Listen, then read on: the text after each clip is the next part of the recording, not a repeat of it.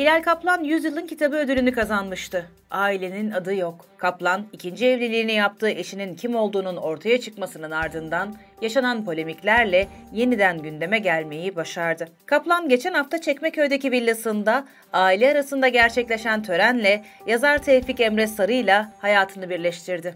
Emre Tevfik Sarı, Kaplan'ın ilk eşi Süheyb Öğüd'ün arkadaşı. Üçünün beraber poz verdiği bir fotoğraf sosyal medyada paylaşılıyor. Öte yandan Kaplan'ın eşi olan Tevfik Emre, sosyal medyada ve Milat gazetesinde Emre Efser mahlasını kullanıyor. Tevfik Emre'nin hakkında çıkan FETÖ iddiaları sebebiyle bu yolu seçtiği de dolaşan iddialar arasında. AK Parti tabanıyla e, hizmet hareketinin tabanını bir şekilde karşı karşıya getirmek istiyorlar.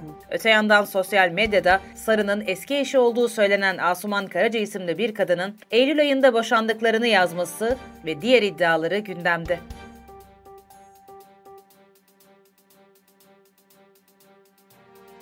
Sabah yazarı Hilal Kaplansa söz konusu iddialar üzerine Emre Tevfik Sarı'nın eski eşi olduğu belirtilen Asuman Karaca'ya sizi Allah'a havale ediyorum mesajı attı.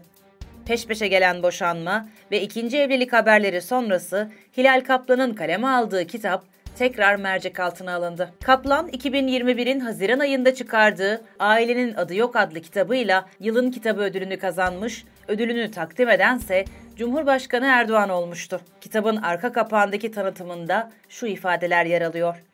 Türkiye'de aile kurumu tehlikede mi? Geleneksel değerlerimizi kayıp mı ediyoruz? Evlilik sayısı azalırken boşanmalar neden artıyor? Aile nereye gidiyor? Aile içindeki geleneksel rol dağılımının tarihi binlerce yıllık bu kodların değişime uğrama tarihi ise kabaca yüzyıllıksa ne oldu da bir asırda kadın erkek ve ebeveyn çocuk ilişkileri bu denli dönüştü? Bu dönüşümü kategorik olarak kötülemek ne kadar doğru? Ya da dönüşümü tersine çevirmeye çabalamak çözüm mü?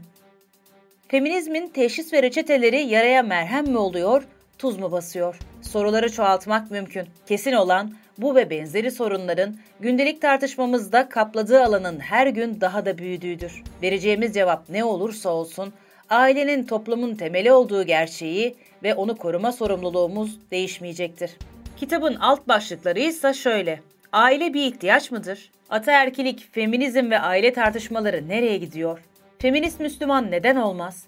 Süresiz nafakaya sınır konacak mı? Nedir bu İstanbul Sözleşmesi? Türkiye İstanbul Sözleşmesi'nden çekilince kadınlar korumasız mı kaldı? Kadın var mıdır? Seküler devletler eşcinsel harekete teslim olmalı mı? Feminizme karşı duran Hilal Kaplan, kadınları koruyan İstanbul Sözleşmesi'nden çıkılması üzerine gelen tepkileri yine kendi kitabı üzerinden savunmuştu.